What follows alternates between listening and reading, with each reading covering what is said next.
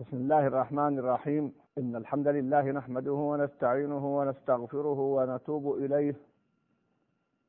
ونعوذ بالله من شرور أنفسنا وسيئات أعمالنا. من يهده الله فلا مضل له. ومن يضلل فلا هادي له. وأشهد أن لا إله إلا الله وحده لا شريك له. وأشهد أن محمدا عبده ورسوله. صلى الله عليه وعلى آله وصحبه وسلم تسليما كثيرا. أما بعد أيها الأخوة المشاهدون فسلام الله عليكم ورحمته وبركاته. معنا هذا الحديث العظيم هذا الحديث القصير في كلماته الكثير في دلالاته الذي يعطينا صورة واقعية عن حياة ذلك المجتمع المسلم. إننا أيها الأحبة عندما نركز على صورة وحياة ذلك الجيل من أجل أن نرتفع بمستوانا إلى مثل ما كانوا عليه. إنها حياة إنها حياة طبيعية حياة بعيدة عن التكلف. فتأملوا وكما استمعتم في نفس هذا الحديث يسير النبي صلى الله عليه وسلم مع صحابته وليس عليهم نعال.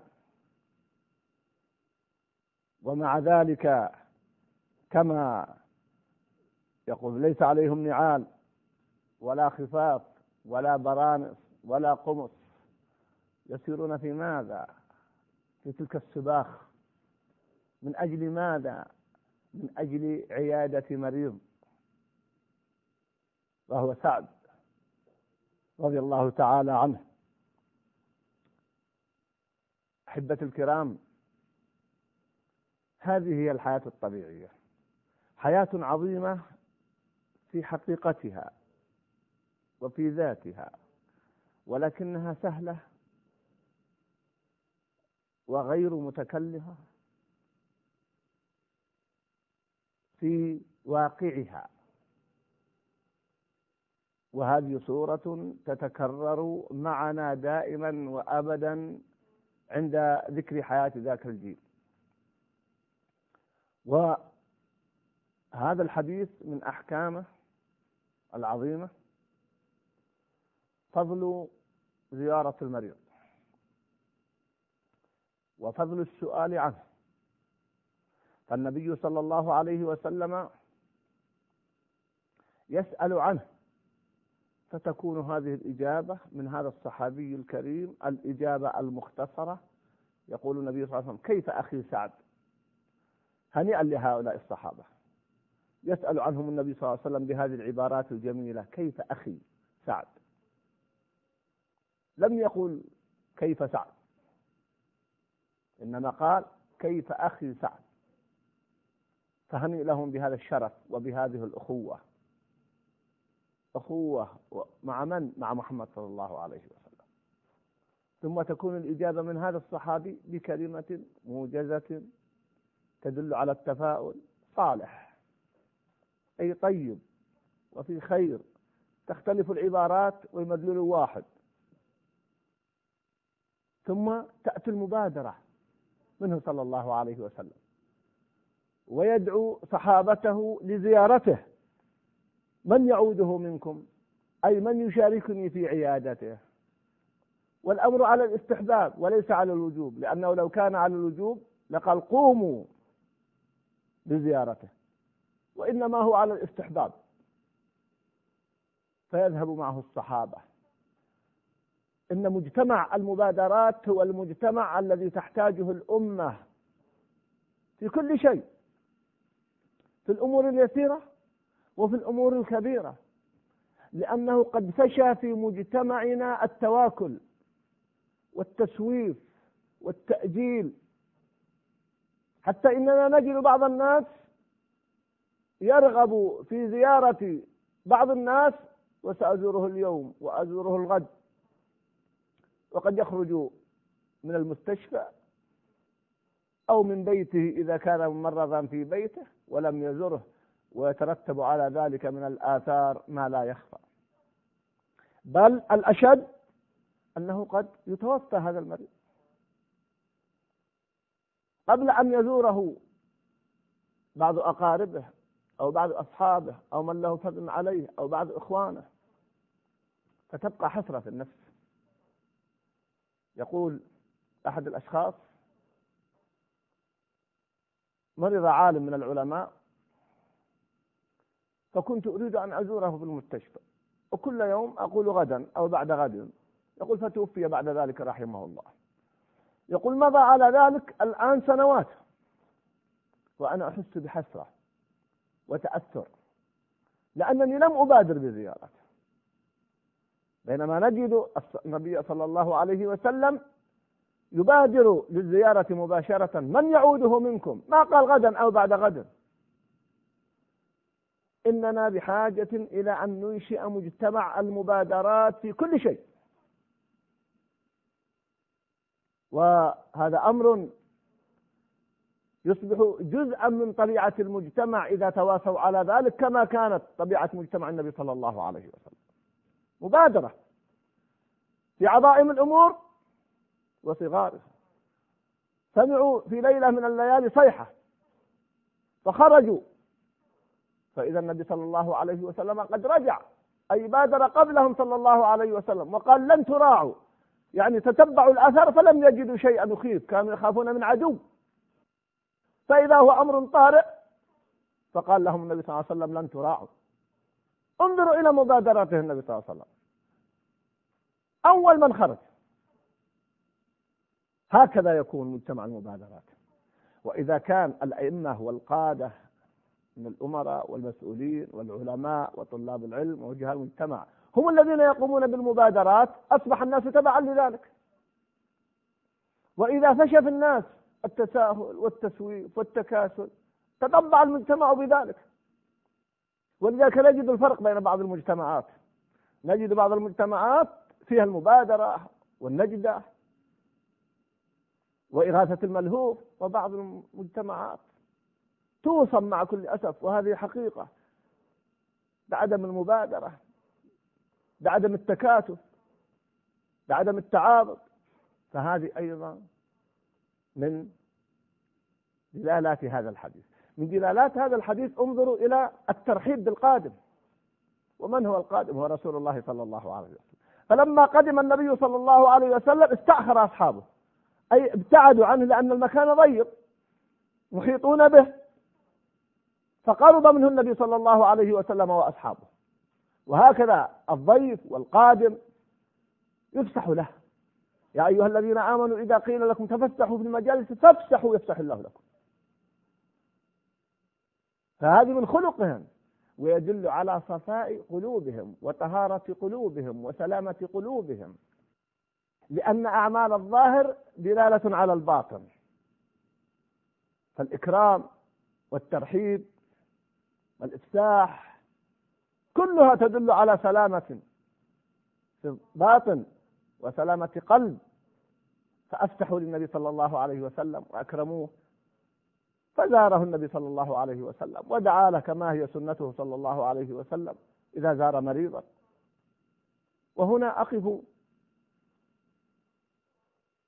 فأقول وأؤكد أن ترك زيارة المريض لها أثر عظيم سيء في العاجل والآجل. كيف؟ في العاجل في نفس المريض. وفي نفس أهله وعلى من حوله. وهذا مشاهد محسوس. أما في الآجل فلنستمع إلى هذا الحديث العظيم وهو جزء من حديث طويل يقول الله جل وعلا لعبده يوم القيامة. يقول أما علمت أن عبد يقول الله جل وعلا يا ابن آدم مرضت فلم تعدني. يقول الله جل وعلا لعبده مرضت؟ فلم تعدني. فيجيب العبد. قال يا رب كيف أعودك وأنت رب العالمين؟ فيقول الله جل وعلا ويجيبه أما علمت أن عبدي فلانا مرض فلم تعده؟ أما علمت أنك لو عدته لوجدتني عنده؟ أتريدون أكثر من ذلك؟ مرضت فلم تعدني يقول الباري جل وعلا وهو حديث صحيح. دليل على عظم زيارة المريض وعندما يستغرب ويتساءل هذا العبد يقول يا ربي كيف أعودك أنت رب العالمين؟ أما علمت أن عبدي فلانا مرض فلم تعد.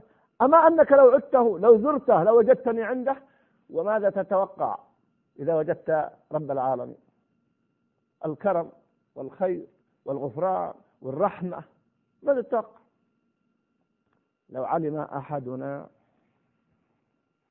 أنه إذا زار فلانا سيجد عنده الأمير أو الوزير أو التاجر أو الوجيه لرأيت الناس تكتظ بهم المستشفيات. وأماكن المرضى.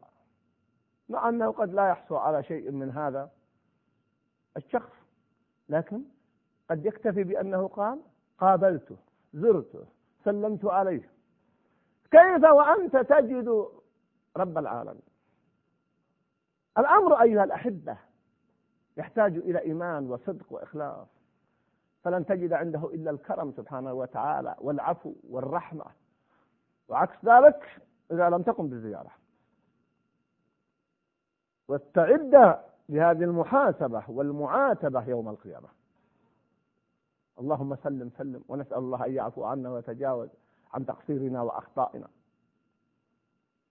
أيضا من آداب زيارة المريض. زيارة المريض لها آداب. منها عدم الإطالة. يذكر أن رجلا زار مريضا فأطال عنده وكان طالب علم. فبعد أن أطال وجد عنده كتابا. قال يا شيخ فأخذ الكتاب وقال يا شيخ نقرأ بأي فصل؟ ما شاء الله صاحبنا وسع صدره. قال له اقرأ في فصل آداب زيارة المريض. ففهم الرجل وأطبق الكتاب وخرج. المريض يكون في ظرف صعب أحيانا. لا يستأنس لكل إنسان. قد يحتاج إلى أن يبقى عنده بعض خاصته. لكن ليس لكل زائر. فلذلك الحرص على الاختصار ومراعاة المريض. وأيضا إتاحة الفرصة للزائرين الآخرين. البعض يبقى ويحتل أماكن والمريض كما أخذنا في هذا الحديث يكون المكان عنده محصور. ولذلك هؤلاء ماذا فعلوا لما جاء النبي صلى الله عليه وسلم؟ أفسحوا للنبي صلى الله عليه وسلم. بعض الناس لا يفسح. ويعتبرها مناسبة اجتماعية كأنه حاضر في زواج أو مناسبة. فعدم الإطالة هو الأصل. والبقاء مع المريض مع المريض وإطالة البقاء استثناء لأسباب أو أحوال تقدر بقدرها. ثانيا الدعاء له. أجر وعافية جمع الله لك بين الأجر والعافية. من العبارات المختصرة الجامعة كما كان النبي صلى الله عليه وسلم يدعو للمريض. ثالثا التفاؤل. وذكر بعض القصص الجميلة في مرضى أصيبوا بالمرض وشوفوا. ولا تكن يا أخي كبعض الناس هداه الله. إذا جاء المريض بدأ يذكر بعض المرضى فلان مرض فمات فلان مرض فكذا. لا يا أخي الكريم سامحك الله. هذا يحتاج إلى من يعطيه من التفاؤل ويقول أنت بخير وأنت ما شاء الله طيب. وفلان ما كان أشد منك مرضا وخرج يقول له قصص حقيقية. وما أكثر القصص الحقيقية. أذكر يذكر أحد الإخوان أنه زار مريضا أصيب بالسرطان. شفاه الله وشفى مرضى المسلمين. والسرطان من أشد الأمراض ومرضه النفسي أشد من مرضه الحسي. فيقول فذكرت له قصة شخص أعرفه كان مريضا مرضا شديدا بالسرطان وكانت معنويته عالية ويقول يقول هذا الشيخ الزائر يقول كنت إذا زرته أكون مودعا له لكن أتعجب من قوة معنويته ونفسيته يقول فعاش بعد ذلك ثم ترقى وكان أستاذا لجامعة المريض ترقى لدرجة أستاذ مشارف. يقول فتعجبت ثم بعد ذلك واصل بحوثة وترقى إلى درجة أستاذ والآن يقول مر على مرضه أكثر من عشر سنوات وهو بخير وعافية. مثل هذه القصة يقول فأثرت في الشخص الآخر وبدأ يتبسم ويتهلل وخاصة أن مع أول المرض يحس بحسرة وشدة وخوف نحتاج إلى هذه الأماكن. أيضا من آداب زيارة المريض الرقية الشرعية لمن هو أهل لذلك من الصالحين والأخيار والطيبين مع أن الرقية الحقيقة ليست خاصة بالعلماء. ما ندري أي نفس يكون فيه الخير. الرقية الشرعية مطلوبة ولا تنتظر من أجل أن يطلب المريض. المريض قد يتورع ويأخذون بحديث ولا يسترقون أي لا يطلبون الرقية. فأنت ابذلها يا أخي الكريم. بعض الناس هداه الله يحوج المريض إلى أن يطلب منه. وهذه أولا فيها ما ورد في الحديث ولا يسترقون. بعض الإخوان لا يرغب أن يسترقي خوفا من أن لا يكون من السبعين ألف. وآخرون يجدون حرج. أنت بادر في الرقية ثالثا أيضا أو رابعا الهدية التي تنفعه مع عدم المبالغة. هدية يسيرة كتاب شريط هدية مادية. وحذاري من بعض الهدايا المحرمة. ما كان فيه تشبه بالغرب أو إسراف. بعض الناس يأتي بزهور بمبالغ باهظة لا قيمة لها. وهذه اختلف العلماء فيها والقول الراجح أنها إذا كان فيها إسراف فهي محرمة. وخاصة إذا ثبت فيها التشبه فلا شك في حرمتها. يشترى زهور بمبالغ طائلة وترمى لا قيمة لها. لا أعطه هدية مناسبة تناسب حاله حتى أيضا لا يكون في الزيارات تكلف. تكون الهدية عادية لأن بعض الزيارات أصبحت غرم. وهذه جانب مهم جدا. أيضا تعليم بعض الأحكام وخاصة أخص طلاب العلم لا بد أن يعلموا المريض بعض الأحكام. يقول الشيخ محمد بن عثيمين رحمه الله زرت مريضا فقلت كيف حالك؟ قال الحمد لله طيب يا شيخ والله منذ فترة وأنا أجمع وأقصر الصلاة. فتعجب الشيخ يقول قلت له الجمع أما الجمع فيجوز للمريض أما القصر فلا. بعض العامة يتصور أن الجمع والقصر سواء لا. إلا إذا كان المريض مسافر من بلد إلى آخر. أما في بلده ويجمع ويقصر لا. يجوز له الجمع بدون قصر. بعضهم يترك يؤخر الصلاة بحجة الدم أو أنه ليس على القبلة أو أنه لا يستطيع أن يتوضأ أحكام كثيرة.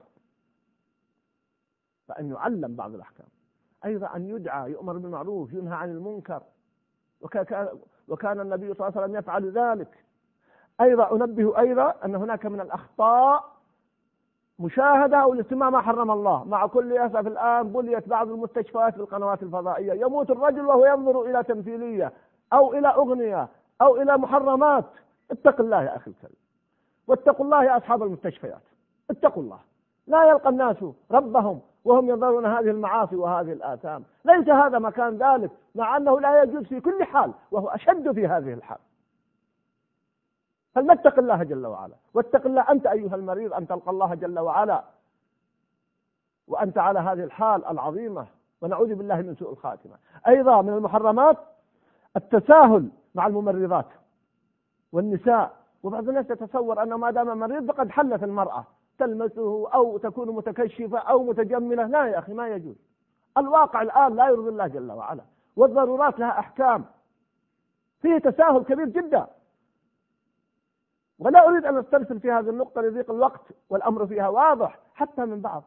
الطيبين تساهلوا في هذا الأمر. وكأنه إذا دخل المستشفى حل له ما حرم الله.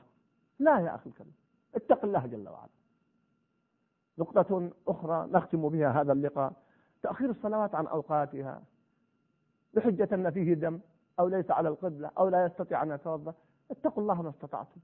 ويصلي الإنسان حسب استطاعته. بل عليه في هذه الحالة أن يبادر الصلوات ويكثر من الأوراد والعبادة والاستغفار. الحياة وهذا الأصل إن شاء الله فهو على خير. وإن لقي الله فهو على خير. يكون بحسن خاتمة.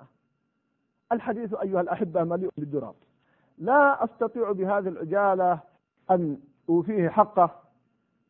فأسأل الله أن ينفعنا بما سمعنا وأن يبارك لنا بذلك وأن نشيع مثل هذه الأعمال الطيبة التي تعني التكافل الاجتماعي والتواد والتراحم والتصافي. شفى الله مرضانا ومرضى المسلمين. وغفر لأمواتنا وأموات المسلمين وثبتنا وإياكم على الحق المبين والسلام عليكم ورحمة الله وبركاته.